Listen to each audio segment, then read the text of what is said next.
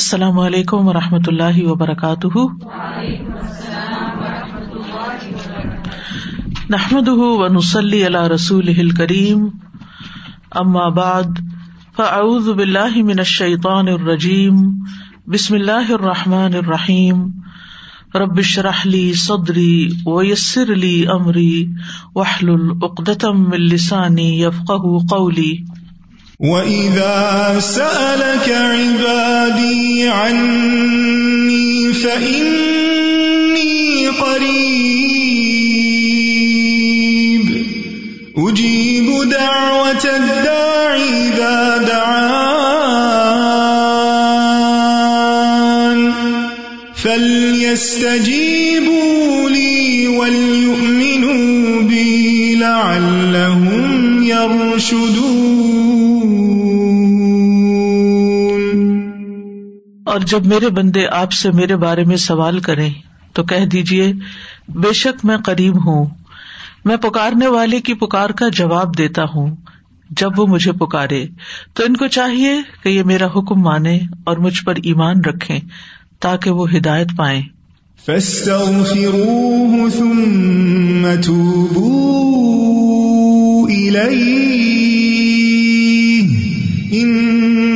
پائے قریب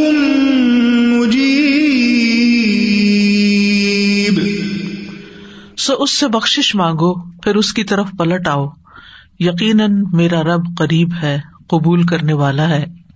اللہ ربنا ولک الحمد حمدن کثیرم طیبن مبارکن فی اے اللہ، ہمارے رب، تیرے ہی لیے سب تعریف ہے۔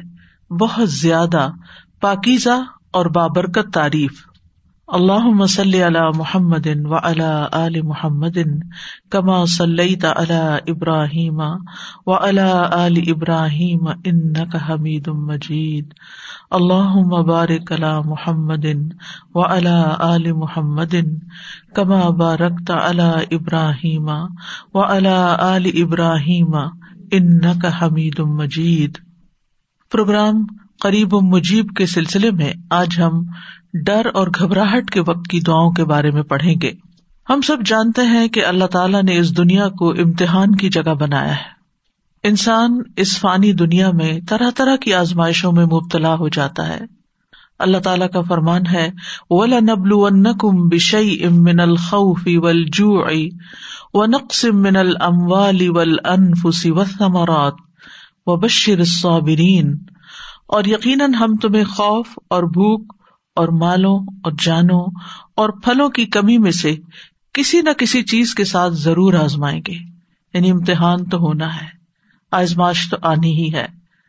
اور آپ ایسے صبر کرنے والوں کو خوشخبری دے دیجیے کہ جنہیں مصیبت پہنچے تو وہ کہے ان اللہ و انا راجعون۔ نتیجہ کیا ہوتا ہے؟ ایسے لوگوں پر اللہ کی رحمتیں اور نوازشیں ہوتی ہیں اور ایسے ہی لوگ ہدایت یافتہ ہوتے ہیں۔ ایک اور جگہ پر سورت المبیا میں اللہ تعالیٰ فرماتے ہیں وہ نبلو کم بشر خی فتنا و الینا ترجاؤں اور ہم تمہیں برائی اور بھلائی میں مبتلا کر کے آزماتے ہیں اور تم سب ہماری ہی طرف لوٹائے جاؤ گے۔ دونوں جگہ جہاں آزمائش کی بات آئی، وہاں واپس لوٹنے کی بات آئی۔ کہ انسان پر وہ آزمائش ہلکی ہو جائے۔ جب انسان یہ سوچتا ہے کہ یہ زندگی بہت مختصر ہے اور یہاں کے امتحان اور یہاں کی تکلیفیں بھی آخرت کے مقابلے میں بہت چھوٹی ہیں۔ ابن عباس کہتے ہیں، اس کا مطلب ہے کہ ہم تمہیں سختی اور خوشحالی، صحت اور بیماری، دولت اور فقر، حلال اور حرام اطاط اور نافرمانی، ہدایت اور گمراہی کے ساتھ آزماتے ہیں۔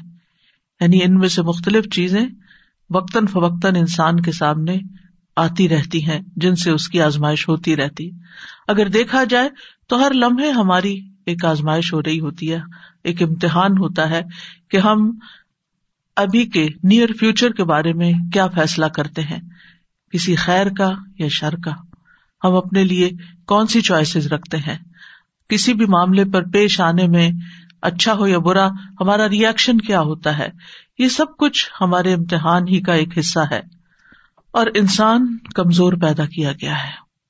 سورت النساء میں اللہ تعالیٰ فرماتے ہیں یورید اللہ کم و خلق انسان ضعیفا۔ اللہ چاہتا ہے کہ تم سے بوجھ ہلکا کرے اور انسان کمزور پیدا کیا گیا ہے۔ یعنی انسان کو کمزور کس لیے پیدا کیا گیا؟ تاکہ وہ اللہ تعالی کی بارگاہ میں اپنی کمزوری کو ظاہر کرے اور اپنی طاقت اللہ رب العالمین سے حاصل کرے۔ اور ساری نعمتیں اور ہر مشکل کا حل وہیں سے ڈھونڈے۔ تو جب وہ اللہ تعالیٰ کے سامنے بندہ بن کے رہتا ہے، اس کے سامنے جھک جاتا ہے، اس کی عبادت کرتا ہے، اس سے اپنی محتاجی کا اظہار کرتا ہے، اس کے آگے اپنے ہاتھ پھیلاتا ہے، اس سے دعائیں کرتا ہے، تو اس کو وہ سعادت حاصل ہو جاتی ہے، جس کا وہ متلاشی ہوتا ہے۔ اور اللہ تعالیٰ پھر اس کو اس مشکل سے نکال دیتے ہیں۔ اور اگر کوئی شخص اپنی طاقت پر، اپنے بل بوتے پر مسائل کو حل کرنا چاہتا ہے، تو پھر اللہ تعالیٰ اس سے بے نیازی اختیار کرتا ہے اور اس طرح انسان کی بد نصیبی کا دور شروع ہو جاتا ہے۔ جب کوئی مشکل آئے، تو اس کا مقابلہ ایمان اور توکل سے کرنا چاہیے۔ یعنی انسان کمزور ہے، انسان کے پاس وہ طاقت، وہ اسباب نہیں کہ جن کی بنا پر وہ مشکلات کا پورا مقابلہ کر سکے۔ لہذا اس کا رجوع اور اس کا دھیان اللہ سبحان تعالیٰ کی طرف ہی ہونا چاہیے۔ اس کا بھروسہ اور اعتماد اللہ سبحان تعالیٰ کی ذات پر ہی ہونا چاہیے کہ اس وقت جو مشکل آ گئی ہے، جس پریشانی میں مبتلا ہوں میں، اس کو دور کرنے والا صرف اور صرف اللہ ہے۔ ایمان اور توکل دونوں قرآن مجید میں ساتھ ساتھ بھی آئے ہیں۔ ایک جگہ پر اللہ تعالیٰ فرماتے ہیں اللہ ہی فتح ان کن تم مومنین اللہ پر توکل کرو اگر تم مومن ہو۔ یعنی اس دنیا میں کسی بھی امتحان اور کسی بھی آزمائش میں انسان صرف اسی وقت پورا اتر سکتا ہے جب وہ اللہ تعالی پر بھروسہ کرنے والا ہو۔ اللہ کا سہارا پکڑنے والا ہو۔ اللہ کی طرف رجوع کرنے والا ہو۔ جب وہ یہ سمجھے کہ مجھ پر جو کچھ بھی آیا ہے، اللہ کے عزن سے ہی آیا ہے۔ میں اللہ کی نگاہ میں ہوں۔ اللہ تعالیٰ میرے بارے میں جانتا ہے کہ اس وقت میری کیفیت کیا ہے۔ اور اس مشکل سے نکالنے کا حل اور راستہ بھی اسی کے ہاتھ میں ہے۔ اور اگر انسان یہ توکل نہیں کرتا تو پھر وہ مایوسی کی نظر ہونے لگتا ہے۔ جو سمجھتا ہے کہ میرا رب سب کچھ کر سکتا ہے۔ ان اللہ اللہ کل شعین قدیر۔ اللہ تعالیٰ ہر چیز پر قدرت رکھتا ہے اور وہ مجھے اس مشکل سے ضرور نکال دے گا۔ تو اللہ تعالیٰ اس کی مدد ضرور کرتا ہے۔ اور جب تک وہ مشکل حل نہیں ہوتی، اس کے اندر ایک صبر اور ایک اطمینان کی کیفیت پیدا ہو جاتی ہے کہ میرا رب جانتا ہے کہ میں کس حال میں ہوں اور وہی میرے لیے کافی ہے۔ حسبی اللہ و نعم الوکیل، نعم المولا و نعم النصیر۔ لیکن اگر انسان صرف اسباب پر ہی بھروسہ کر لیتا ہے کہ اس خاص مشکل سے نکلنے کے لیے مجھے مال چاہیے یا اس مشکل سے نکلنے کے لیے لوگ چاہیے یا پھر کچھ اور ریسورسز چاہیے، وہ صرف دنیاوی مادی وسائل کی طرف دیکھتا ہے۔ تو پھر اس کی مشکل حل تو شاید ہو جائے کیونکہ وہ اسباب بھی اللہ کے عزن سے کام کرتے ہیں، لیکن اس کا دل بے قرار رہتا ہے۔ توکل کرنے کا فائدہ یہ ہوتا ہے کہ مشکل اور مصیبت اور تکلیف کا وقت اطمینان کے ساتھ گزر جاتا ہے۔ اور یہی چیز انسان کے لیے فائدہ مند ہے، کیونکہ اگر انسان تکلیف کے اندر جزا فضا کرتا ہے اور اگر انسان تکلیف میں پریشانی کا ہی اظہار کرتا رہتا ہے اور برے برے کلمات اپنی زبان سے نکالتا ہے، تو مسئلہ تو وہی رہتا ہے اور اسے حل تو جب ہی ہونا ہے جب اللہ کا عزن ہو۔ اور یاد رکھیے، جب اسباب ہاتھ سے نکل جائیں، صرف اس وقت توکل نہیں کرنا ہوتا، اسباب کے ہوتے ہوئے بھی توکل کرنا ہوتا ہے۔ کہ ٹھیک ہے، میں بیمار ہوں، مجھے اچھے ڈاکٹر میسر ہیں، میرا یہاں پر علاج فری ہو رہا ہے اور مجھے کوئی پریشانی نہیں، لیٹسٹ اکوپمنٹ موجود ہے، لیکن میرا سہارا اور بھروسہ اللہ پر ہے کہ مجھے شفا وہی دے گا۔ اور انسان جب اس ٹریٹمنٹ سے بھی گزر رہا ہوتا ہے یعنی اس پروسیس سے گزر رہا ہوتا ہے، اس وقت بھی اس کا سارا دھیان صرف اللہ کی طرف ہوتا ہے۔ کہ وہ مجھے اس کے ذریعے شفا عطا کرے گا۔ وہ تو اس کے بغیر بھی شفا دے سکتا ہے، لیکن اسی نے ان اسباب کو اختیار کرنے کا حکم دیا ہے۔ اور اسی کے حکم سے ہی میں ان کو اختیار کر رہی ہوں، ورنہ اصل شفا تو اللہ ہی کی طرف سے۔ اور انسان اپنے اوپر آنے والے سارے معاملے کو اللہ کا معاملہ سمجھے۔ آیا بھی ادھر سے ہے، جائے گا بھی اسی کے عزن سے۔ اور پھر اتنا یقین ہو اللہ کی ذات پر، ایسا بھروسہ ہو۔ کہ انسان مشکل کے اوپر سوچنے کی بجائے اور مشکل سے الجھنے کی بجائے اور فرسٹریشن کا شکار ہونے کی بجائے اللہ سبحان و تعالیٰ کی طاقت پر اور اللہ سبحان و تعالیٰ کی رحمت کی طرف پوری توجہ رکھے اور جیسے جیسے وہ اس سے گزرتا جائے گا، اس کے لیے جیسے حضرت ابراہیم علیہ السلام کے لیے آگ ٹھنڈک بن گئی تھی، ایسے ہی ایک بندہ مومن کے لیے جو اپنا پورا بھروسہ اور اعتماد اللہ کی ذات پر کر لیتا ہے تو دنیا میں اس کو پہنچنے والی تکلیف کی جو آگ ہوتی ہے، یا ایک دل کی جلن ہوتی ہے، یا ایک گٹن ہوتی ہے، وہ ٹھنڈک میں بدلنا شروع ہو جاتی ہے۔ اور یہ اسی کے اعتبار سے ہوتا ہے جتنا آپ کا اللہ تعالی پر بھروسہ ہوتا ہے۔ اللہ سبحان تعالیٰ نے اس دنیا میں ہمارے لیے جہاں مشکلات رکھی، وہاں اسے نکلنے کے لیے اسباب بھی رکھے۔ اور مدد اللہ کی ہوتی ہے، لیکن اس کے اوپر اسباب کا پردہ ڈال دیا گیا ہے۔ اور پھر اس سے مقصود کیا ہوتا ہے؟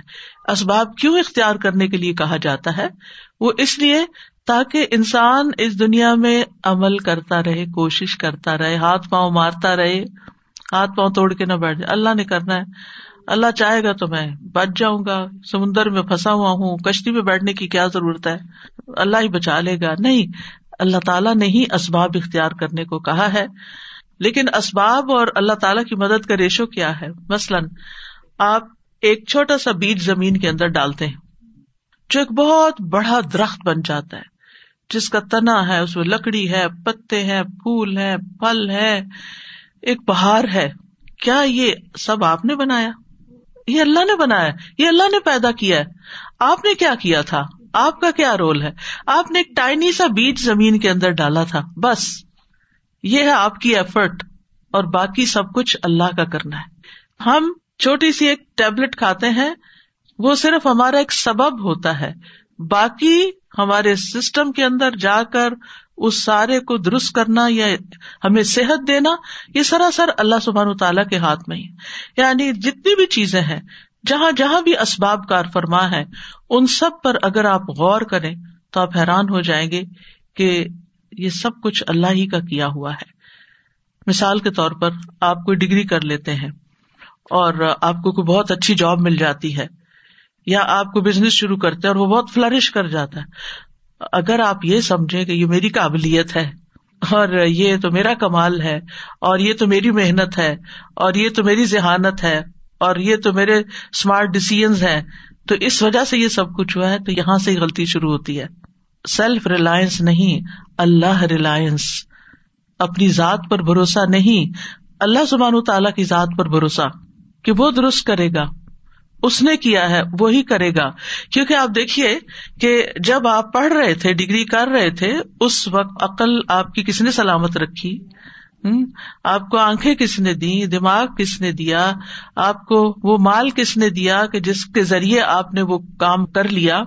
وہ استاد کس نے دیے؟ وہ یونیورسٹی، وہ ساری کتابیں، وہ جنہوں نے لکھی؟ یعنی اگر آپ صرف اپنے کسی ایک کام کا نتیجہ دیکھے تو اس کے پیچھے بے شمار لوگوں، انسانوں کے علاوہ مختلف چیزوں کی جو آبجیکٹس ہیں، ان کی ساتھ سپورٹ آپ کو شامل ہوتی۔ ہے حتیٰ کہ آپ کی وہ کار جس پہ آپ بیٹھ کے جاتے ہیں یا ٹرانسپورٹ کا کوئی بھی ذریعہ، اور اس کا بننا، اس کو بنانے والے کتنے، اور اس میں پیٹرول کا آنا اور پیٹرول کہاں کہاں سے آ کے آپ تک پہنچا یعنی کسی ایک چیز کی بھی کمی ہو جاتی ہے نا، تو ہم اپنے مقصد تک نہیں پہنچ سکتے۔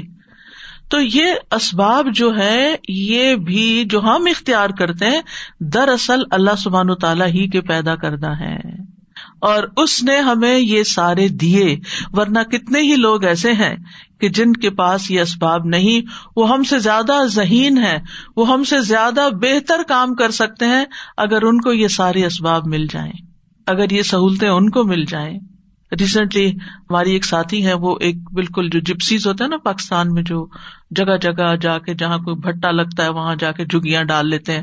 وہ بھٹے کی اینٹیں بن جاتی ہیں تو وہاں سے اپنا ڈیرا اٹھاتے ہیں، کہیں اور چلے جاتے ہیں۔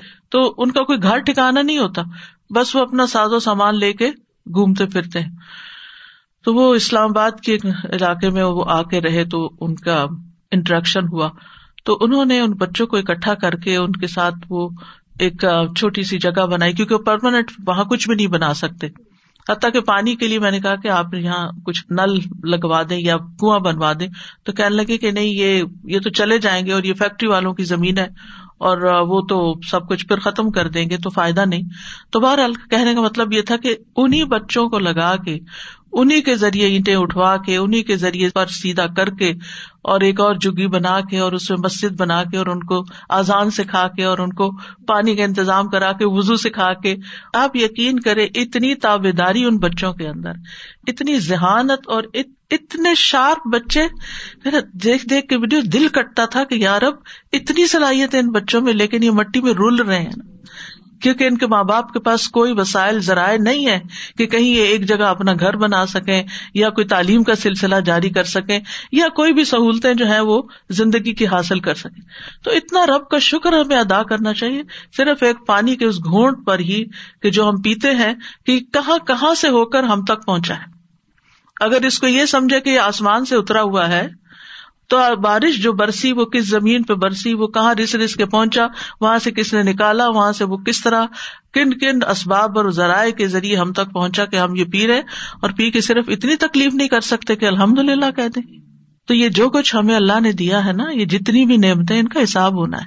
اور ان پہ ہمیں شکر گزار ہونا چاہیے اور ہر وقت جو چیز نہیں ہے زندگی میں، اس کے غم میں روتے نہیں رہنا چاہیے۔ بلکہ اللہ پہ بھروسہ کرنا چاہیے۔ اعتماد پورا، یقین پورا کہ میرے رب نے جو چاہا میرے بارے میں فیصلہ کیا، جو چاہا مجھے دیا اور جو نہیں چاہا نہیں دیا، اور جو اس نے دیا وہ بھی اس کا فضل، اور جو اس نے روک لیا وہ بھی اس کی رحمت۔ تو بہرحال ہمارے پاس جو بھی اسباب ہے یعنی ہمارا بھروسہ بھی اللہ پر ہو اور اسباب کا مالک بھی ہمیں اپنے رب ہی کو سمجھنا چاہیے۔ اور ان اسباب کا لینا اور دینا یہ دراصل اللہ سبحان تعالیٰ کی اپنی حکمت ہوتی ہے کہ جس کے تحت وہ کچھ دیتا ہے اور اسی کی حکمت سے وہ کچھ لیتا ہے۔ تو بہرحال زندگی میں کوئی بھی چیز جو پیش آئے تو اس کے مقابلے کے لیے یا اس کے حل کے لیے کوئی بیماری ہو، کوئی تکلیف ہو، کوئی غم ہو، کوئی دکھ ہو، کوئی کمی ہو، اللہ کی طرف رجوع کر کے اس پر اعتماد کرنا چاہیے۔ سارا معاملہ اللہ کے سپرد کر کے، اللہ کے حوالے کر کے خود صبر سے کام لینا چاہیے۔ اور اسی میں کامیابی، صبر کے ساتھ ہی کامیابی آتی۔ ہے اور سب سے بڑی کامیابی کیا ہوتی ہے کہ انسان اطمینان میں آ جاتا ہے۔ میں نے اپنا معاملہ اللہ کے حوالے کر دیا ہے نا، اب وہ اس کو سنوار دے گا۔ وہ میرے حق میں بہترین فیصلہ کرے گا۔ اور اس طرح انسان کے لیے اللہ کے رستے پہ چلنا، اللہ تعالیٰ کی عبادت کرنا اور اللہ سبحان تعالیٰ کے سامنے جھکنا، اس سے دعا کرنا کائنات پہ غور و فکر کرنا، یہ ساری چیزیں بہت آسان ہو جاتی ہیں۔ اور پھر آزمائش کا وہ مرحلہ اور وہ راستہ لذت والا ہو جاتا ہے۔ ایسا کیوں ہوتا ہے کہ ایک ہی تکلیف پر ایک شخص اپنے حواس کھو بیٹھتا ہے اور پہلے سے زیادہ خود کو نقصان دے دیتا ہے؟ اپنے آپ کو پیٹنے لگتا ہے یا خودکشی کر لیتا ہے یا کوئی بھی طریقہ اختیار کر لیتا ہے۔ اور ایک دوسرا شخص ہے، وہ اس سے بھی بڑی مشکل پر دل کی ٹھنڈک کے ساتھ، اطمینان کے ساتھ اپنی زندگی کا سفر جاری رکھے ہوئے ہوتا ہے۔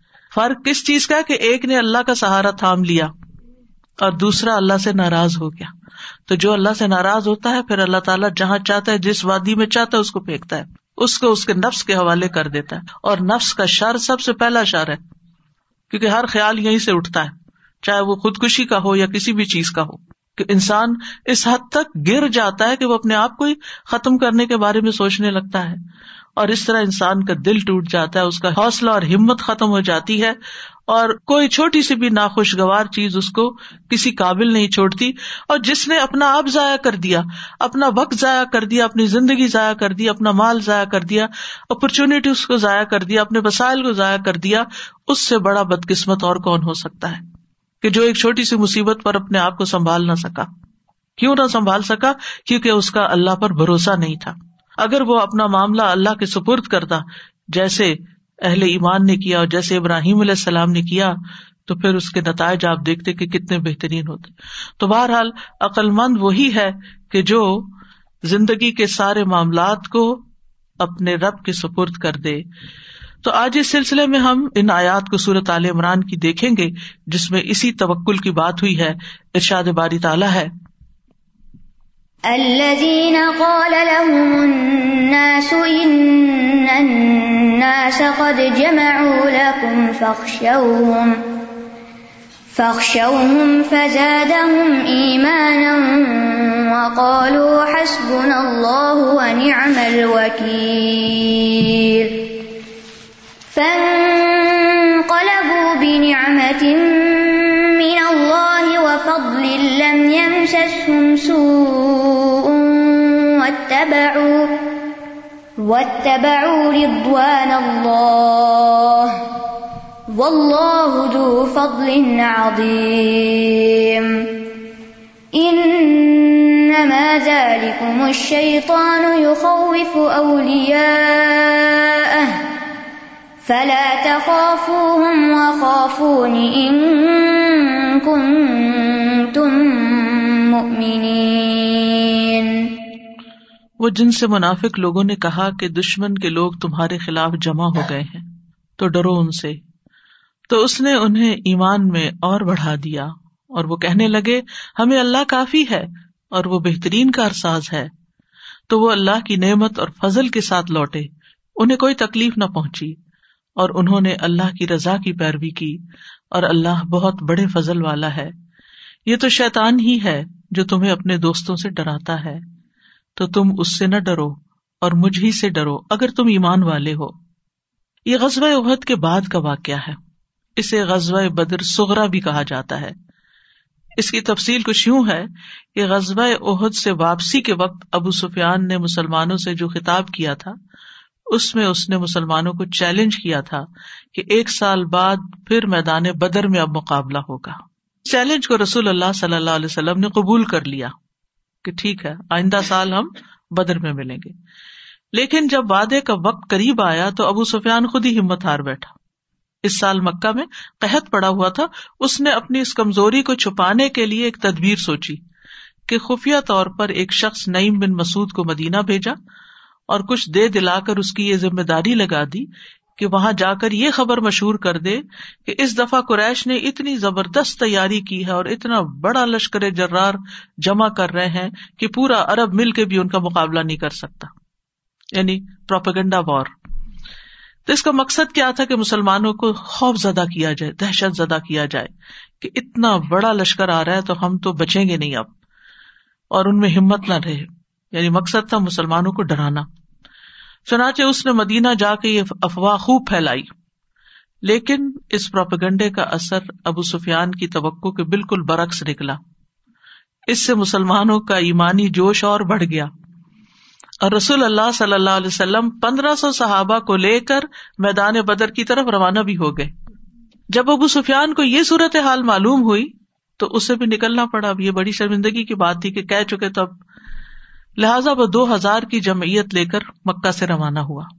مگر دو دن کی مسافت طے کرنے کے بعد اپنے ساتھیوں سے کہنے لگا کہ اس سال لڑنا مناسب نہیں۔ آئندہ سال آئیں گے۔ اس پر کچھ لوگوں کے اوپر ایسا روب تاری ہوا کہ انہوں نے واپس مڑ جانے میں ہی آفیت سمجھی۔ تو وہ راضی ہو گئے کہ چلے واپس چلتے ہیں۔ رسول اللہ صلی اللہ علیہ وسلم میدان بدر میں ابو سفیان کا آٹھ روز تک انتظار کرتے رہے۔ ان دنوں بنو کے نانا کی کھیتی باڑی اور خرید و فروخت کا موقع بھی تھا اور موسم بھی تھا۔ یہ ہر سال آٹھ دن وہاں جمع ہوتے تھے لوگ۔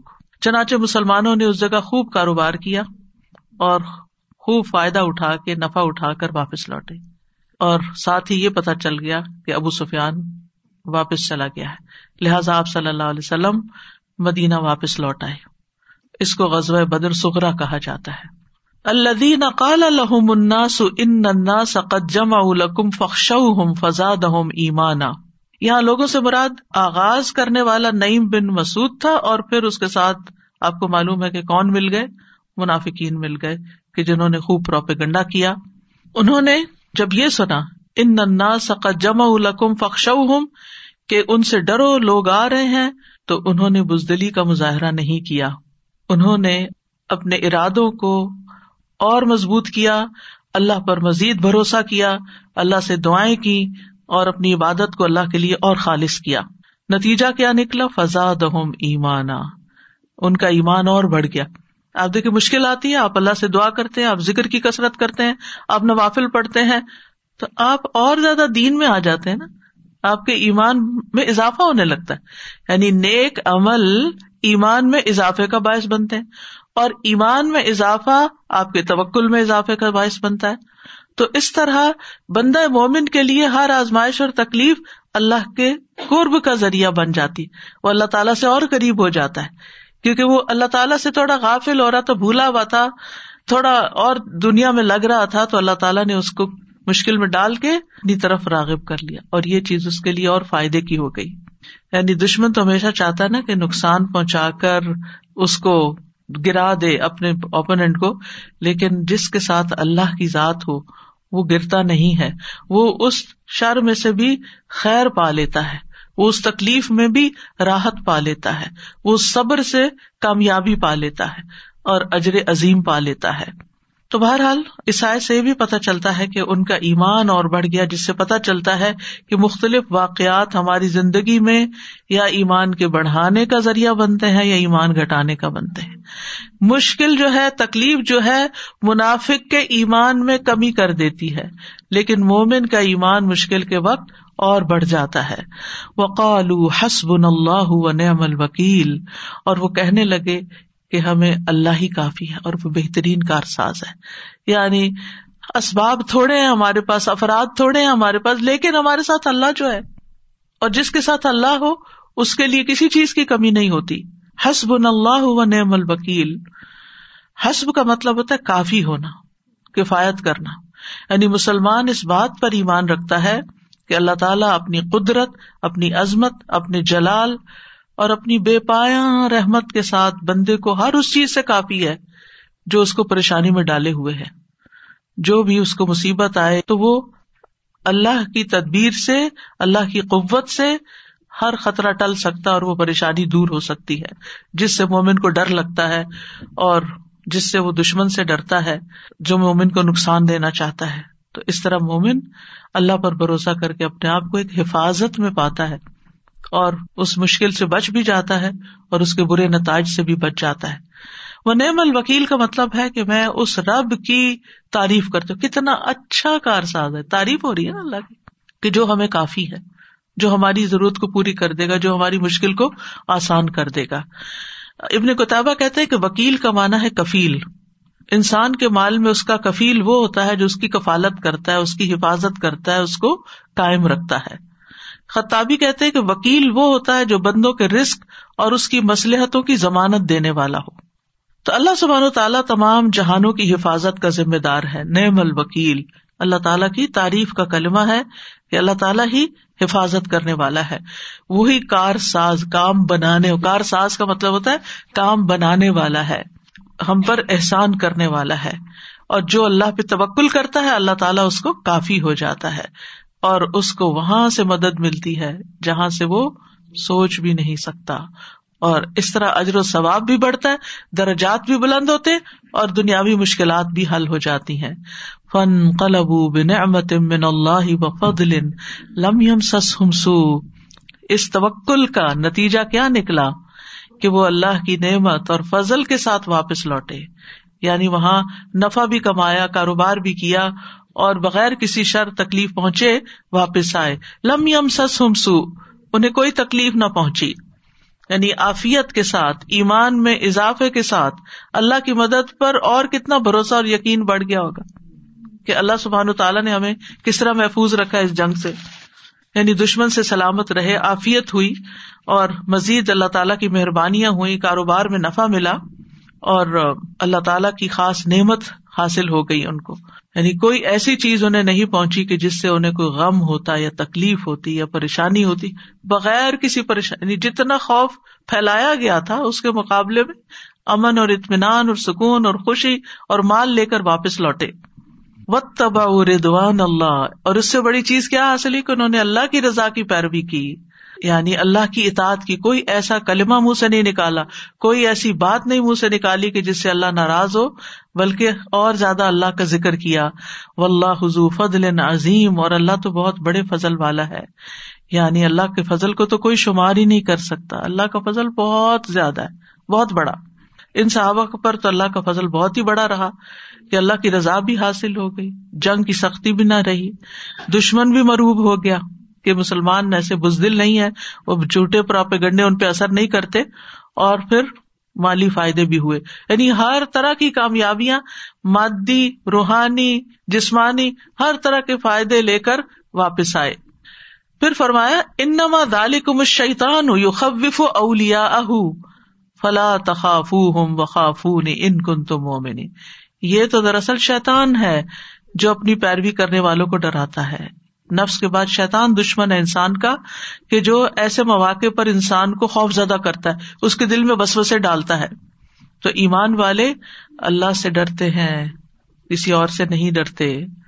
یعنی شیطان کے دوستوں مشرقین سے ڈرنے کی ضرورت نہیں ہے، بلکہ اس کے مقابلے میں صرف اللہ کا ڈر ہی کافی ہے۔ اور یہی پسندیدہ خوف ہے۔ ایسا خوف کہ جو انسان کو اللہ کے حرام کردہ کاموں سے روک دے۔ یعنی اللہ کا خوف کیوں ضروری ہے کہ جس کی وجہ سے انسان غلط کاموں سے بچ جائے؟ تو بہرحال یہ حسب اللہ و نعم الوکیل بہت بہترین دعا ہے جو خوف، ڈر، گھبراہٹ، پریشانی کے موقع پر انسان کو کثرت سے پڑھنی چاہیے پورے یقین کے ساتھ۔ اور یہ حقیقت ہے کہ جو سچے دل سے پوری سچائی کے ساتھ اللہ پر بھروسہ کر لیتا ہے تو اللہ تعالیٰ اس کے معاملات کے لیے کافی ہو جاتا ہے۔ اس کی دین دنیا کی پریشانیوں میں کفایت کرتا ہے۔ آزمائشیں انعامات بن جاتی ہیں اور محتاجی دولت مندی بن جاتی ہے اور پریشانیاں خوشی میں بدل جاتی ہیں۔ ایمان میں اضافہ ہو جاتا ہے، یقین بڑھ جاتا ہے۔ تو جب انسان کو کوئی فائدہ ہو، اس وقت بھی پڑھنا چاہیے۔ حسب اللہ و نعم الوکیل۔ کوئی نقصان درپیش ہو، اس موقع پر بھی یہی پڑھنا چاہیے۔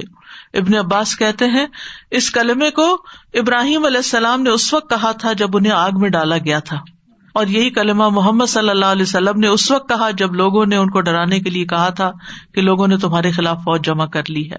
اور اسی کلمے کی وجہ سے ابراہیم علیہ السلام کو کفایت ملی تھی۔ قالو ہر رقو ون سرو علیہ تکم ان کن تم فائلین کلنا یا نا رکونی بردم و سلام اللہ ابراہیم و ارادو بھی کئی دن فجالنا ہوم الاخسرین انہوں نے کہا، اسے جلا دو اور اپنے معبودوں کی مدد کرو، کیونکہ یہ ان کے خلاف ہے۔ اگر تم کچھ کرنے والے ہو، ہم نے کہا، اے آگ، تو ابراہیم پر سراسر ٹھنڈک اور سلامتی والی بن جا۔ انہوں نے اس کے ساتھ ایک چال چلنے کا ارادہ کیا تھا۔ ہم نے انہیں کو انتہائی خسارے میں ڈال دیا۔ دنیا کے اعتبار سے بھی ناکام ہوئے۔ اپنی چال میں اور آخرت میں بھی ناکامی ان کے منتظر ہے۔ ان باتوں سے یہ پتا چلتا ہے کہ مسائب مومن کے ایمان میں اضافہ کے لیے آتے ہیں۔ لوگ عام طور پر سوال کرتے ہیں کہ کیسے پتا چلے کہ یہ ہمارے لیے کوئی آزمائش ہے یا ہمارے لیے کوئی مصیبت ہے؟ تو اگر کوئی بھی تکلیف آپ کے ایمان میں اضافے کا ذریعہ بن جاتی ہے تو وہ آزمائش ہے کہ اللہ سبحان و تعالیٰ آپ کے ایمان میں آپ کو ترقی دینا چاہتا ہے۔ اور اگر وہ پہلے سے بھی گیا ایمان تو پھر تو وہ آپ کے لیے مصیبت ہی مصیبت ہے۔ پھر اسی طرح یہ ہے کہ جو سچے مومن ہوتے ہیں وہ دشمنوں کے جمع ہونے اور دشمنوں کی چالوں سے نہیں گھبراتے۔ وہ فوراً اللہ کی پناہ لیتے ہیں۔ ایک اکیلے اللہ کو اپنے لیے کافی سمجھتے ہیں۔ جو سارے دشمنوں پر حاوی ہے، سب پر بھاری ہے۔ جب ان پہ کوئی مشکل آتی ہے تو کیا کہتے ہیں؟ انا اللہ راغبون۔ ہم اللہ کی طرف رغبت کرنے والے ہیں۔ اور پھر جس کے ساتھ اللہ ہو اگر پوری دنیا بھی اس کو چھوڑ جائے نا۔ ماں باپ، دوست، احباب رشتے دار ہسبینڈ وائف جو بھی چھوڑ دے، اس کو فرق نہیں پڑتا۔ کہتے اللہ ہے نا۔ جس اللہ نے پہلے میرے لیے سارے انتظام کیے تو وہ دوبارہ بھی کر دے گا۔ تو اس کا خوف نکل جاتا ہے۔ کیونکہ وہ جانتا ہے کہ اللہ بہت بڑے فضل والا ہے۔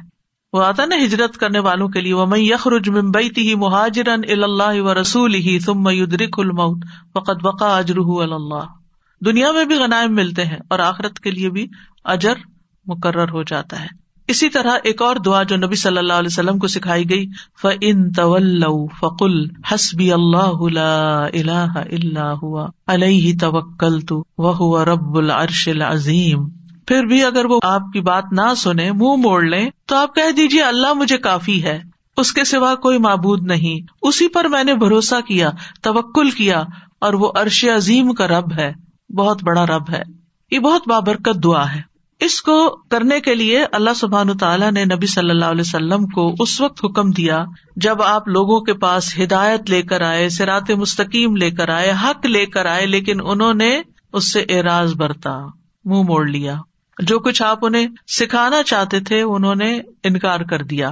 اس نصیحت اور حق کو قبول نہیں کیا جو آپ انہیں کر رہے تھے۔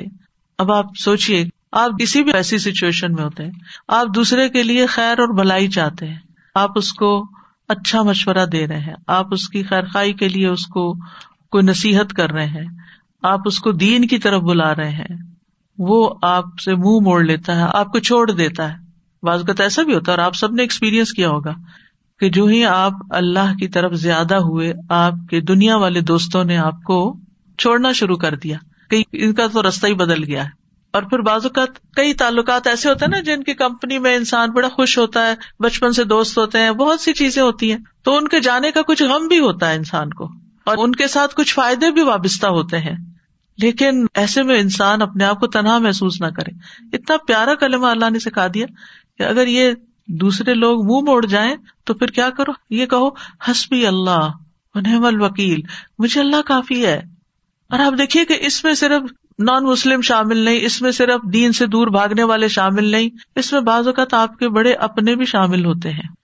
کہ فاسقت خاندان میں ایسی سچویشن ہو جاتی ہے کہ سارے ایک بات کہہ رہے ہوتے اور آپ ایک بات کہہ رہے ہوتے اور آپ ہی صحیح بات کہہ رہے ہوتے لیکن وہ ان کی سمجھ میں نہیں آتی۔ اور الٹا آپ کے خلاف باتیں بنانا شروع کر دیتے اور آپ اپنے آپ کو بالکل تنہا محسوس کرتے ہیں کہ شاید میں ہی غلط ہوں۔ نہیں، آپ غلط نہیں ہوتے، لیکن ان کو آپ کی بات سمجھ نہیں آ رہی۔ تو وہ جو ایک تنہائی کا سا یا لونلی نیس کا یا ایک اکیلے پن کا احساس ہوتا ہے، کوئی بھی میرے ساتھ نہیں، کوئی بھی میرا ساتھ نہیں دے رہا، کوئی بھی میری مدد نہیں کر رہا، کوئی بھی مجھے سپورٹ نہیں دے گا، تو پھر دل نہیں ٹوٹنا چاہیے، کوئی بات نہیں۔ اللہ ہے نا، اللہ کافی ہے مجھے۔ اگر اللہ کی نظر میں میری یہ بات، میرا یہ فیصلہ، میرا یہ کام درست ہے، تو میری کسی کی بھی پرواہ نہیں ہے۔ تو انسان غنی ہو جاتا ہے، اللہ اس کو بے پرواہ کر دیتا ہے۔ اللہ اس کے دل سے غم دور کر دیتا ہے۔ اللہ لوگوں کے چھوڑنے کا غم اس سے ہٹا دیتا ہے۔ یہ کوئی بات نہیں۔ بعض اوقات آپ کو کوئی بڑا اہم کام کرنا ہوتا ہے۔ کوئی اچھا پروجیکٹ لے کے آپ چلتے ہیں۔ آپ ایک دوست سے بات کرتے ہو کہتے یہ دیوانگی ہے، ایسی تمہارا خیال ہے۔ دوسری سجیشن، وہ بھی کوئی کام کی نہیں۔ تیسری، وہ بھی۔ آپ سوچتے ہیں کہ کسی کو میری بات ہی نہیں سمجھ آتی۔ کوئی میرا ساتھ ہی دینے کو تیار نہیں۔ ایسے تمام دل ٹوٹنے والے ٹائمس پر ہس بھی اللہ نعم الوکیل۔ اگر میں ایک خیر کا کام لے کر چلی ہوں، تو اللہ میری مدد کرنے والا ہے۔ کیونکہ اب دیکھیے کہ دنیا میں بڑے کام صرف ان لوگوں نے کیے ہیں جن کا حوصلہ بلند ہوتا ہے، جن کا توکل پھر اللہ کی ذات پر ہوتا ہے۔ کہ یہ ہوگا ہوگا، اللہ کرے گا، کرنے والا اللہ ہے۔ میں طریقہ کروں گی، سبب اختیار کروں گی، محنت کروں گی، لیکن برکت اور رحمت تو اللہ ہی کی طرف، فضل تو اللہ کی طرف۔ اللہ حضوفت العظیم۔ بڑا فضل تو اللہ کے پاس ہے۔ ہم لوگوں کے ہاتھوں کی طرف دیکھتے ہیں، لوگوں کے خزانے کی طرف دیکھتے ہیں۔ اصل خزانوں کا مالک کون ہے؟ اور ان لوگوں کا بھی مالک کون ہے؟ وہ بھی اللہ ہے۔ ان کے دل بھی اللہ کے ہاتھ میں وہی انہیں توفیق دے گا تو خیر کے کام میں ساتھ دیں گے، نہیں تو نہیں دیں گے۔ تو کوئی بھی ایسا موقع جہاں آپ کے اپنے اپنے پیارے آپ کا ساتھ نہ دیں، وہاں بھی دل چھوٹا نہ کرے وہاں بھی آپ کا دل نہیں ٹوٹنا چاہیے، کیونکہ اللہ آپ کے ساتھ ہے۔ تو ان طول اگر یہ منہ موڑ جائیں آپ کا ساتھ نہ دے تو آپ حسبی اللہ کہیں، لا الہ اللہ کہیں، علیہ توکل تو کہیں وہ رب العرش العظیم کہیں۔ ایک چھوٹی سی دعا کے اندر ہر پارٹ جو ہے اس کا بہت پاورفل ہے۔ یعنی اللہ مجھے کافی ہے۔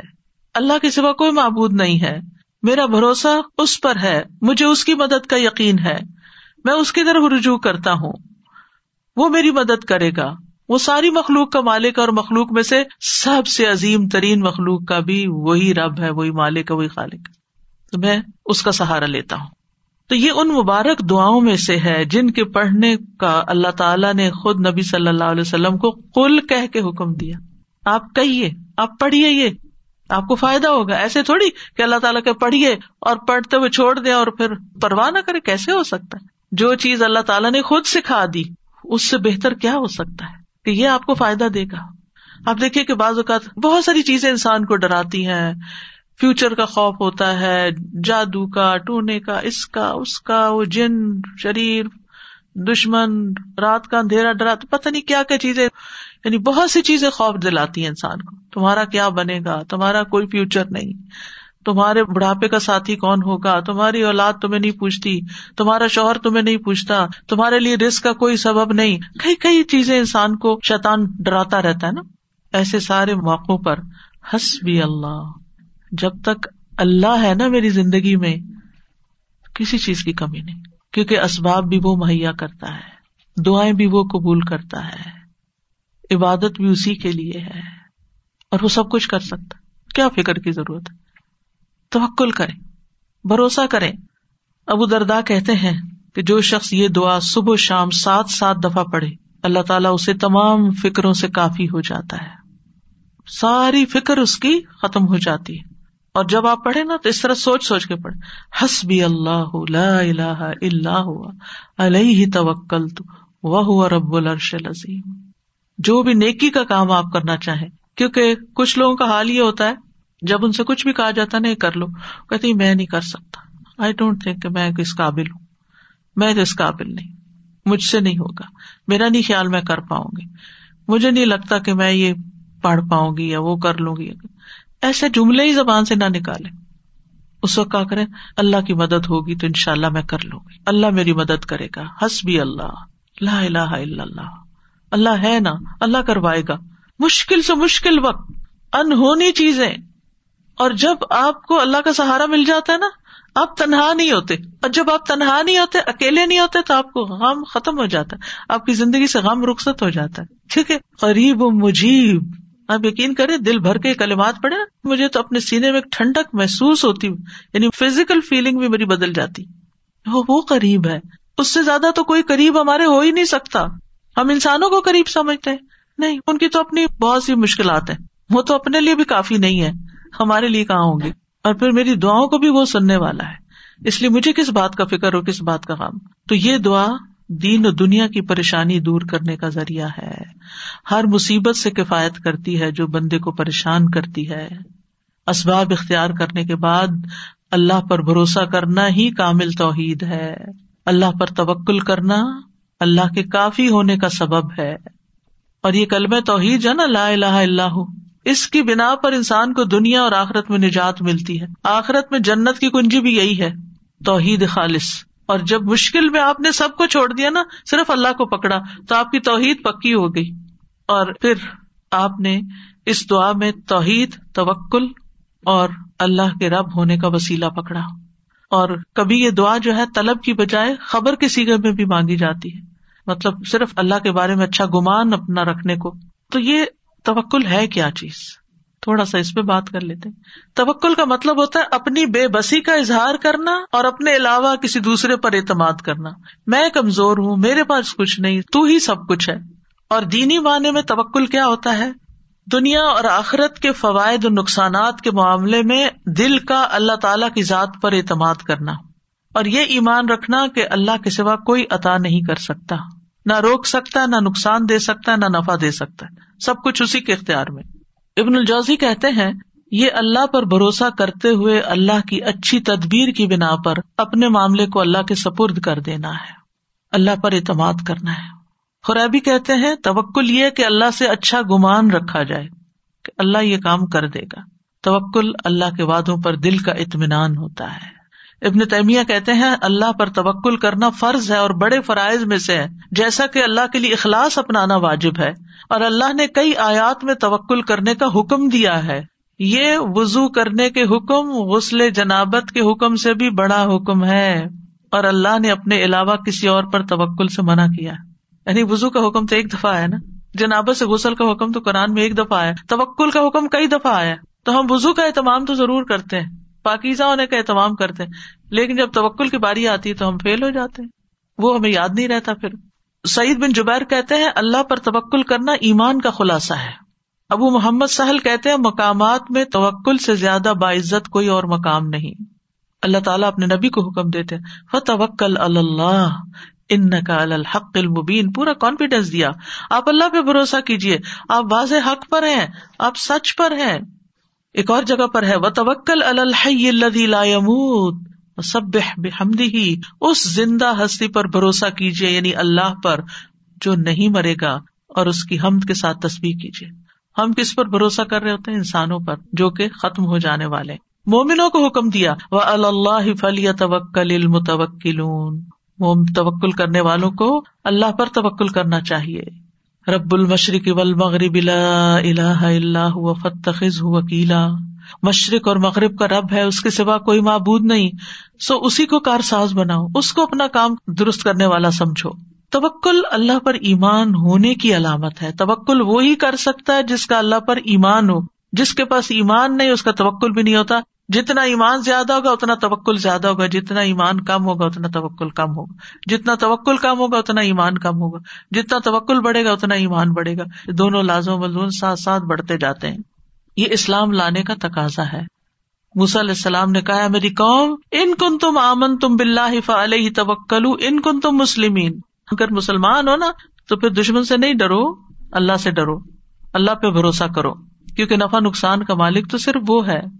بندوں پہ جب آپ بھروسہ کرتے نا، وہ بھول جاتے ہیں۔ او سوری، آپ نے یہ کام کہا تھا۔ سوری، یہ وجہ ہوگی تھی، میں ٹائم پر نہیں پہنچ سکا۔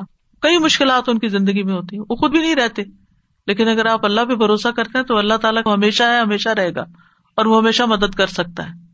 حالات تبدیل ہوتے رہتے ہیں، لوگ آپ کی زندگی میں تبدیل ہوتے رہتے ہیں جگہ تبدیل ہوتی رہتی ہیں سچویشن تبدیل ہوتے رہتے ہیں، لوگوں کی لائلٹیز تبدیل ہوتی رہتی ہیں، لوگوں کے دل بدلتے رہتے ہیں، مالی حالات بدلتے رہتے ہیں۔ اس دنیا میں ہر لمحہ ایک چینج آ رہا ہوتا ہے، غیر محسوس چینج اور بازو کا ہم اس کو ٹیکل نہیں کر سکتے، کیونکہ ہمارے اندر بھروسہ نہیں ہوتا، توکل نہیں ہوتا۔ جو توکل کرتا ہے، وہ ہر تبدیلی کے اندر کام ہوتا ہے۔ موسم بدل رہا ہے، کوئی بات نہیں۔ کوئی بھی چیز پسند کے خلاف، کوئی بات نہیں۔ سب ٹھیک ہو جائے گا۔ تو اللہ سبحان و تعالیٰ نہ ہم سے غافل ہے اور نہ ہی ہم سے دور ہے۔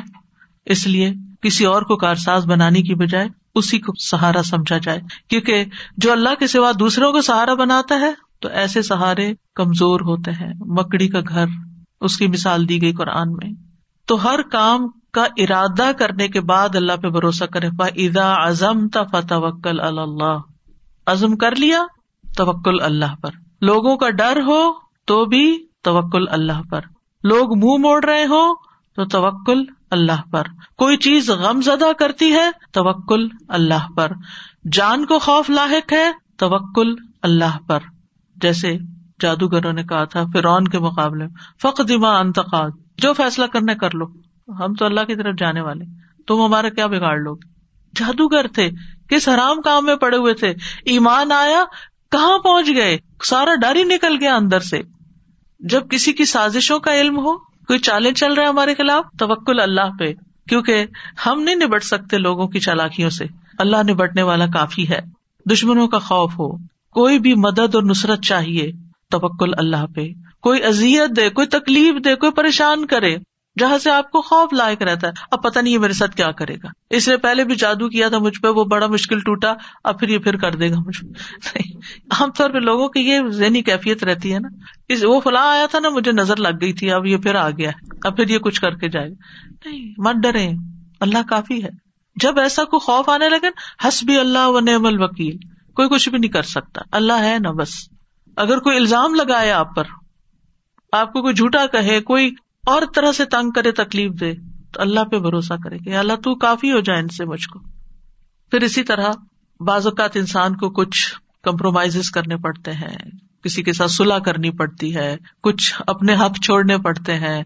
بعض اوقات آپ لیٹ گو کر دیتے ہیں، اپنا کوئی حصہ کہ اپنے بہن بھائی سے لڑائی ختم کر کے تو پھر آپ سوچتے میرا کیا ہوگا؟ تو اللہ پہ توکل ہے۔ اللہ کافی ہے۔ اللہ مجھے کہیں اور سے دے گا۔ میں نے اللہ کی خاطر چھوڑا ہے نا، اللہ اس سے کئی گنا زیادہ لوٹائے گا۔ کیونکہ اللہ کی خاطر یہ کیا ہے میں نے۔ پھر اسی طرح کوئی بدشگونی ہوتی ہے۔ کتنی چیزیں ہیں بدشگونی کی جسے لوگ ڈراتے ہیں۔ کالی بلی سے، پتہ نہیں اور کس کس سے یہ رستہ کاٹ گئی، وہ فلاں نظر آ گیا۔ ان ساری بدشگونیوں کا مقابلہ بھی جہاں سپرسٹیشن ہو جہاں وہم کیونکہ بعض لوگوں کو وہم ہی کھایا جاتا ہے۔ ہونا ہمانا کچھ نہیں ہوتا، یہ ان کا صرف خیال ہوتا ہے۔ یہ نہ ہو جائے، میں گھر سے نکلی ہوں، گاڑی لے کر پتا نہیں کوئی ایکسیڈینٹ نہ ہو جائے، یہ جہاز پہ بیٹھنے لگی ہوں پتا نہیں اس کا کریش ہی نہ ہو جائے۔ یعنی کوئی نہ کوئی ایسی باتیں انسان کے دل میں شیطان ڈالتا رہتا ہے کہ جس سے وہ انجوائے کرنے کی بجائے اس سچویشن کو صرف خوف زدہ رہتا ہے۔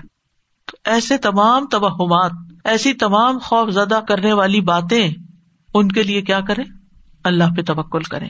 پھر اسی طرح آخری زمانے کے جو فتنے ہیں، دجال کا آنا ہے، ان سب مواقع پر بھی اللہ پر بھروسہ، اللہ کا دامن تھامے اللہ کی طرف رجوع کرے جب نبی صلی اللہ علیہ وسلم نے ایک موقع پر دجال کے بارے میں لوگوں کو آگاہ کیا تو آپ نے فرمایا کہ جب وہ یہ دعویٰ کرے گا نا کہ میں تمہارا رب ہوں، تو جو شخص یہ کہہ دے کہ تو ہمارا رب نہیں، ہمارا رب تو اللہ ہے، ہم اسی پہ توکل کرتے ہیں، اسی کی طرف رجوع کرتے ہیں اور ہم تیرے شر سے اللہ کی پناہ میں آتے ہیں، تو اس کو اس پر تسلط حاصل نہیں ہوگا، وہ اس کو نہیں پکڑ سکے گا۔ اس وقت بھی رب اللہ علیہ توکلنا و الہ انبنا، نعوذ باللہ من شر کا یہ اگر کوئی پڑھ لے گا تو دجال اس کا کچھ نہیں بگاڑ سکے گا۔ تو بہرحال جو لوگ اللہ پہ توکل کرتے ہیں، ایک طرف وہ شر سے بچ جاتے ہیں، دوسری طرف ان کو بہت سے فائدے بھی ہوتے ہیں، اللہ کی محبت ملتی ہے، کیونکہ ان اللہ یحب المتوکلین اللہ توکل کرنے والوں سے محبت کرتا ہے۔ اللہ ان کو کافی ہو جاتا ہے۔ وہ میں توکل اللہ فہو حسب جو اللہ پہ توکل کرے گا، اللہ اسے کافی ہوگا۔ وہ توکل اللہ و کفا بلّہ وکیلا۔ اللہ پہ بھروسہ کرے اللہ کافی ہے کارساز۔ پھر آپ کو اس کے سوا کسی کی مدد کی ضرورت بھی نہ رہے گی۔ توکل انسان کو بہادر بنا دیتا ہے۔ توکل انسان کو مستقبل کے خوف سے بچاتا ہے اینگزائٹی سے بچاتا ہے۔ اینگزائٹی میں یہی ہوتا ہے نا پتہ نہیں بھی کیا ہوگا، پتہ نہیں ابھی ہوگا کہ نہیں، پر بے چینی بے چینی بے قراری تو توکل آپ کو اطمینان میں ڈال دیتا ہے۔ شیتان سے حفاظت ملتی ہے۔ وہم دور ہو جاتے ہیں۔ آخرت میں بڑا اجر ہے۔ ولا اجر الآخرتی اکبر لو کانو یا لمون اللہ صبر و اللہ رب یا توکلون اور آخرت کا اجر تو بہت بڑا ہے، کاش وہ جانتے ہوتے۔ جن لوگوں نے صبر کیا اور اپنے رب پر ہی بھروسہ کرتے ہیں، ان کے لیے آخرت میں بہت بڑا اجر ہے۔ کیونکہ انہوں نے ہر موقع پر اپنی توحید خالص کر لی۔ اللہ پہ بھروسہ کر لیا اللہ پہ بھروسہ کر لیا رسک کا معاملہ ہو، بیماری، صحت کا معاملہ ہو، اولاد کا معاملہ ہو، انسانوں کا معاملہ ہو، لوگوں کی پھیلائی ہوئی افواہوں کا معاملہ، کچھ بھی ہو۔ اللہ کافی ہے مجھے۔ یعنی ایسے لوگ زندگی میں سب سے زیادہ پرسکون ہوتے ہیں، جو اپنے معاملات اللہ کے سپرد کر دیتے ہیں۔ تو اس لیے کوئی بھی چیز جب آپ کے دل میں گھبراہٹ ذرا سی بھی ڈالے، فوراً پڑے حسب اللہ و نعم الوکیل، یا حسبی اللہ و نعم الوکیل، حسبی اللہ اللہ اللہ علیہ توکل تو وہ رب العرش العظیم. دل میں بہت سے خوف آتے ہیں نا، یہ فوت ہو گیا تو ہماری رسک روزی کا بندوبست کیا ہوگا؟ بیٹا نہیں، بیٹی پیدا ہوگی تو شاید مجھے طلاق ہو جائے، فلاں ہو گیا تو ایسا ہو جائے گا۔ یہ جو ہمارے معاشرے میں پائے جانے والے طرح طرح کے خوف ہے نا، تو اس دن بھی میں نے کہا تھا کہ خواتین کو اموشنلی اسٹرانگ ہونے کی ضرورت ہے۔ اور یہ صرف اللہ پر بھروسہ اور اعتماد ہے جو آپ کو اسٹرانگ کر سکتا ہے۔ جب تک آپ صرف لوگوں پہ بھروسہ کریں گے، لوگ قابل اعتماد نہیں۔ یہ نہیں میں کہتی کہ ان پہ ٹرسٹ کر نہیں سکتے، وہ مس ٹرسٹ کا ذریعہ ہے، نہیں۔ مقصد یہ کہ وہ کمزور ہے نا۔ وہ ہر چیز کا احاطہ نہیں کر سکتے۔ آپ والدین پہ بھروسہ کرتے ہیں، ان کی بھی لمٹس ہیں۔ آپ بچوں پہ ٹرسٹ کرتے ہیں، ان کی بھی لمٹس ہیں۔ یہ نہیں کہ وہ آپ کو دھوکا دینا چاہتے ہیں۔ آپ اپنے کسی پرابلم کے لیے وکیل ہائر کرتے ہیں، اس کی بھی لمٹس ہیں۔ دنیا میں ہر ایک کی لمٹس ہیں۔ کوئی آپ کی ساری توقعات پہ پورا نہیں اتر سکتا۔ لیکن اللہ ہے جو سب توقعات پہ پورا اتر سکتا وہ سب کچھ کر سکتا ہے۔ یقین پختہ کرے اصل میں پتا کیا؟ معلوم ہے سب کچھ ہمیں۔ لیکن نہ یقین ہے، نہ یقین سے پڑھتے ہیں۔ پھر دل چھوٹا کر بیٹھتے پھر دل ٹوٹا پڑا ہوتا ہے، پھر نیچے گرے پڑے ہوتے ہیں۔ اپنے آپ کو اٹھائے مضبوط کرے اور مضبوطی صرف اللہ سے آتی ہے۔ پھر اسی طرح ایک اور دعا ہے، ربنا الہی کا توکلنا و الہی کا انبنا و الہی کل مسیر اے ہمارے رب، ہم نے تجھی پر بھروسہ کیا، تیری ہی طرف رجوع کیا، تیری ہی طرف ہم نے لوٹنا ہے۔ پھر اللہ اللہ ربی لا اشری کو بھی شیا نبی صلی اللہ علیہ وسلم کو جب کوئی چیز گھبراہٹ میں ڈالتی، یہ انگزائٹی کے وقت پڑھنے کی دعا ہے۔ اللہ اللہ میرا رب، اس کا کوئی شریک نہیں۔ اور پھر ایک بڑی خوبصورت دعا، اعوذ بکلمات اللہ من شر ما خلق۔ میں پناہ مانگتا ہوں اللہ کے تمام کلمات کے ساتھ ہر اس چیز کے شر سے جو اس نے پیدا کی۔ رسول اللہ صلی اللہ علیہ وسلم نے فرمایا، جو کسی منزل پر پڑاؤ ڈالے، کسی بھی جگہ، وہاں وہ یہ دعا پڑھ لے۔ تو اس جگہ سے نکلنے تک کوئی چیز اس کو نقصان نہیں دے گی۔ آپ کسی کے گھر میں گئے ہیں، آپ کسی شاپ پر گئے ہیں، آپ کسی ہاسپٹل میں گئے ہیں، آپ گروسری کرنے گئے ہیں، کہیں بھی اپنی جاب پلیس پہ گئے ہیں۔ اینٹر ہونے کے بعد تین دفعہ اعوذ کلمات اللہ شر ما خلق پڑھ لیں۔ کوئی چیز نقصان نہیں دے گی۔ کچھ نقصان نظر آتے ہیں سامنے، کچھ تو وائرس نظر بھی نہیں آتے کہ کہاں سے آ چمٹے۔ لیکن اگر آپ اللہ کی پناہ میں تو کوئی چیز آپ کو نقصان نہیں دے گی۔ تو آؤ میں پناہ لیتا ہوں، میں التجا کرتا ہوں، میں اللہ سبحان تعالیٰ کے حوالے اپنے آپ کو کرتا ہوں۔ بے کلیمات اللہ کلیمات جمع قلت ہے، لیکن کثرت پہ دلالت کرتی ہے۔ یعنی اللہ کے تمام کلمات کے ساتھ۔ جیسے قرآن مجید میں آتا نا کل لو کان البحر مداد علی کلیمات ربی، لنفد البحر قبل ان تنفد کلیمات ربی۔ ولو جئنا بمثلی ہی مددا۔ کہہ دیجیے اگر سمندر میرے رب کی باتوں کے لیے سیاہی بن جائے، تو یقیناً سمندر ختم ہو جائے گا۔ اس سے پہلے کہ میرے رب کی باتیں ختم ہوں۔ اگرچہ ہم اس کے برابر اور سیاہی لے آئے اتنے کلمات ہیں اللہ کے۔ امیجن نہیں کر سکتے آپ۔ اور اس سے مراد قونی اور شرعی دونوں طرح کے کلمات ہیں۔ کلمات سے مراد قرآن مجید بھی لیا گیا ہے، جس میں شفا ہے۔ وہ اللہ کا کلام ہے۔ اور اللہ کا کلام صرف قرآن نہیں ہے، اس کے علاوہ بھی جتنے اس کے احکامات نازل ہوتے رہتے ہیں، ساری مخلوق پر۔ وہ سارے بھی اللہ کے کلمات ہیں۔ اور اللہ کے تمام کلمات اپنی خبر میں اور اپنے حکم میں سچے اور عدل والے ہیں۔ اللہ کے کلمات نقص اور ایب سے پاک ہے بندوں کے کلام میں نقص اور ایب ہوتا ہے نا۔ کبھی وہ سخت ہوتا ہے، کبھی وہ بہت نرم ہوتا ہے، کبھی اس میں گرامیٹیکل مسٹیکس ہوتی ہیں، کبھی وہ کہنا کچھ چاہتے ہیں کہ کچھ اور جاتے ہیں، کبھی اس میں ٹنگ سلپس ہوتی ہیں، بے شمار غلطیاں۔ آپ کبھی بھی ایک دفعہ لکھ کے اپنی تحریر سے راضی نہیں ہو سکتے۔ آپ پھر اسے ریویو کرتے پھر پھر کہتے یہ ٹھیک نہیں، وہ ٹھیک نہیں، ایسے نہیں، ویسے نہیں۔ کیونکہ آپ میں نقص ہے نا۔ ہم کمزور انسان ہیں۔ لیکن اللہ تعالیٰ کے کسی کلمے میں، کسی بات میں کوئی نقص ہے ہی نہیں۔ لہٰذا میں ان کلمات کے ساتھ اللہ کی پناہ لیتا ہوں۔ اللہ تعالیٰ کے کلمات میں شفا ہے، کافی ہے، شافی ہے۔ کس سے؟ من شر ما خلق۔ ہر اس چیز کے شر سے جو چیز اس نے پیدا کی۔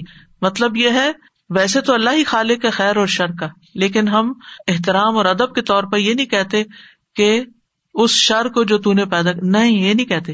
ہم کہتے ہیں، اس چیز کے شر سے چیز کا شر جو نے پیدا کی۔ یعنی چیز نے پیدا کی اور اس کے اندر خیر اور شر دونوں رکھا، چاہے کوئی انسان ہو، چاہے کوئی عوان ہو، ہر کی ہر چیز کے اندر خیر اور شر ہوتا ہے۔ تو اس کا خیر ہمیں عطا کر دینا، اس کے شر سے ہمیں بچا لینا۔ آپ کوئی بھی چیز کھاتے ہیں، پیتے ہیں، لیتے ہیں، پہنتے ہیں، اوڑھتے ہر چیز کے اندر خیر بھی ہے اور شر بھی ہے۔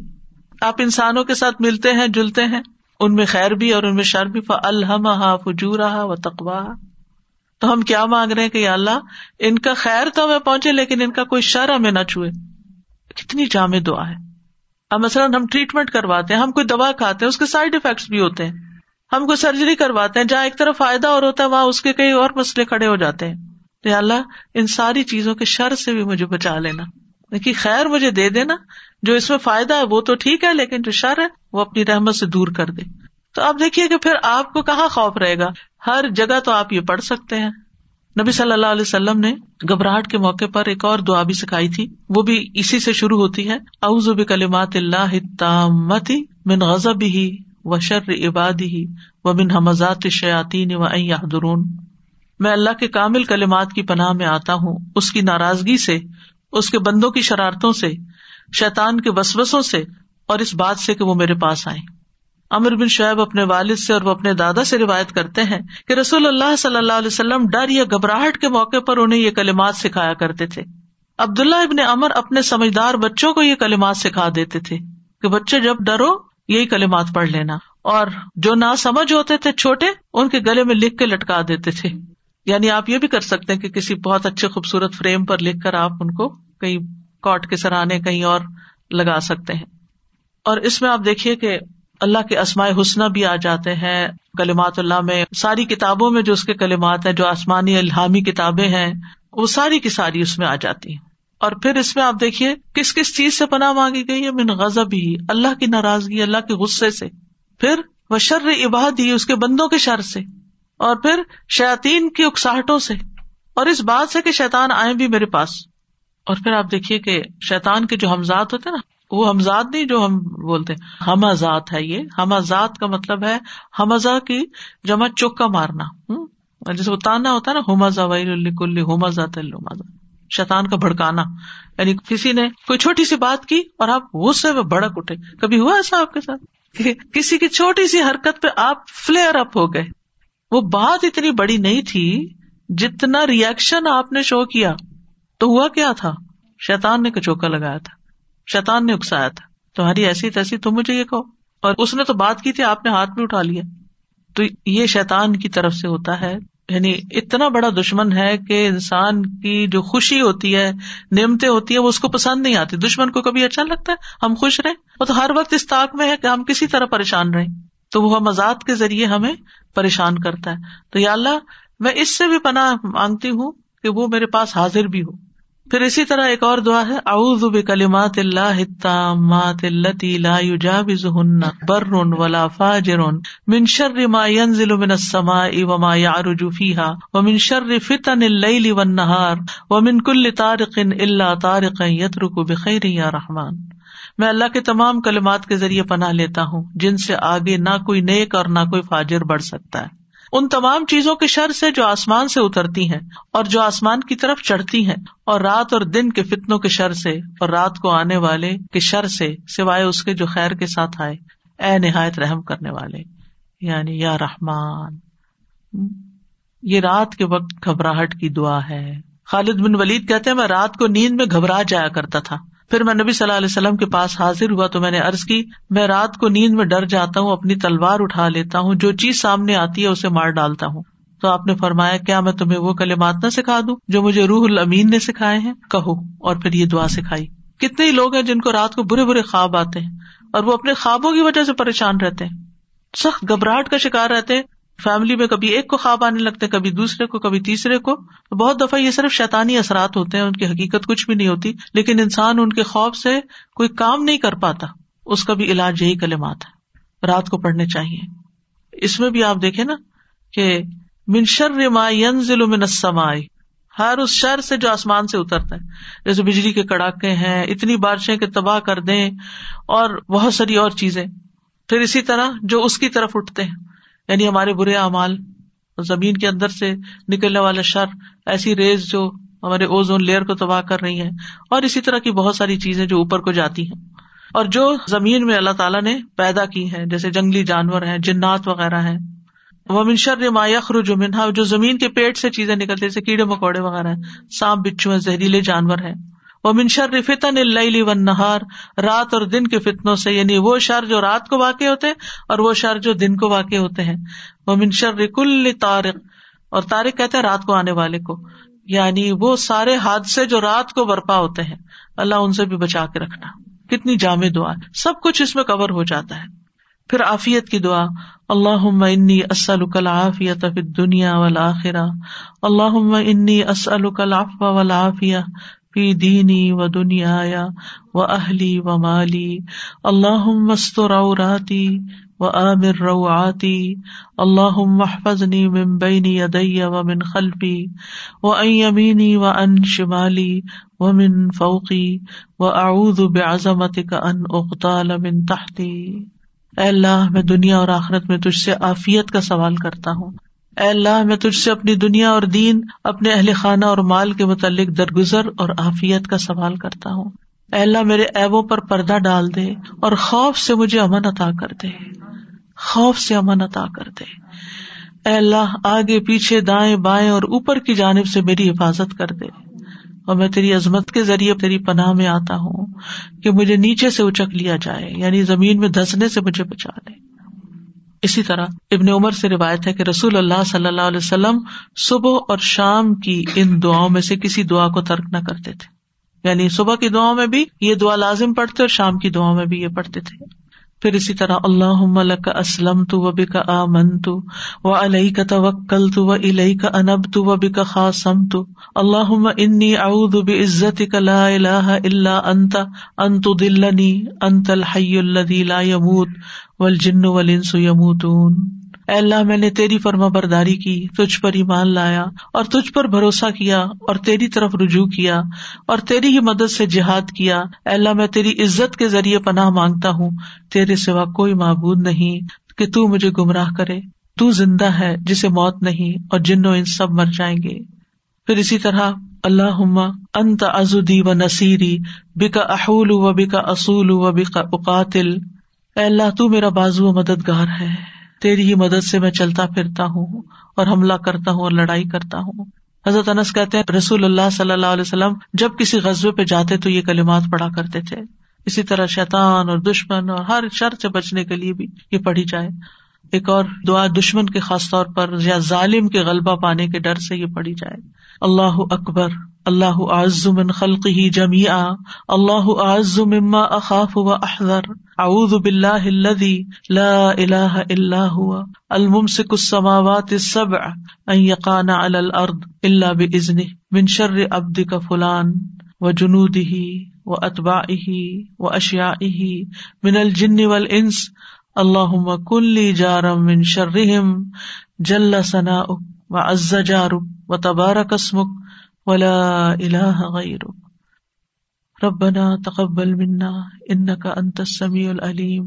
وتب علينا انك انت التواب الرحيم وصلى الله تعالى على خير خلقه محمد وعلى اله واصحابه واهل بيته اجمعين برحمتك يا ارحم الراحمين. الہی آمین سبحانك اللهم وبحمدك اشهد ان لا اله الا انت استغفرك واتوب اليك استغفرك واتوب اليك السلام علیکم و رحمۃ اللہ وبرکاتہ۔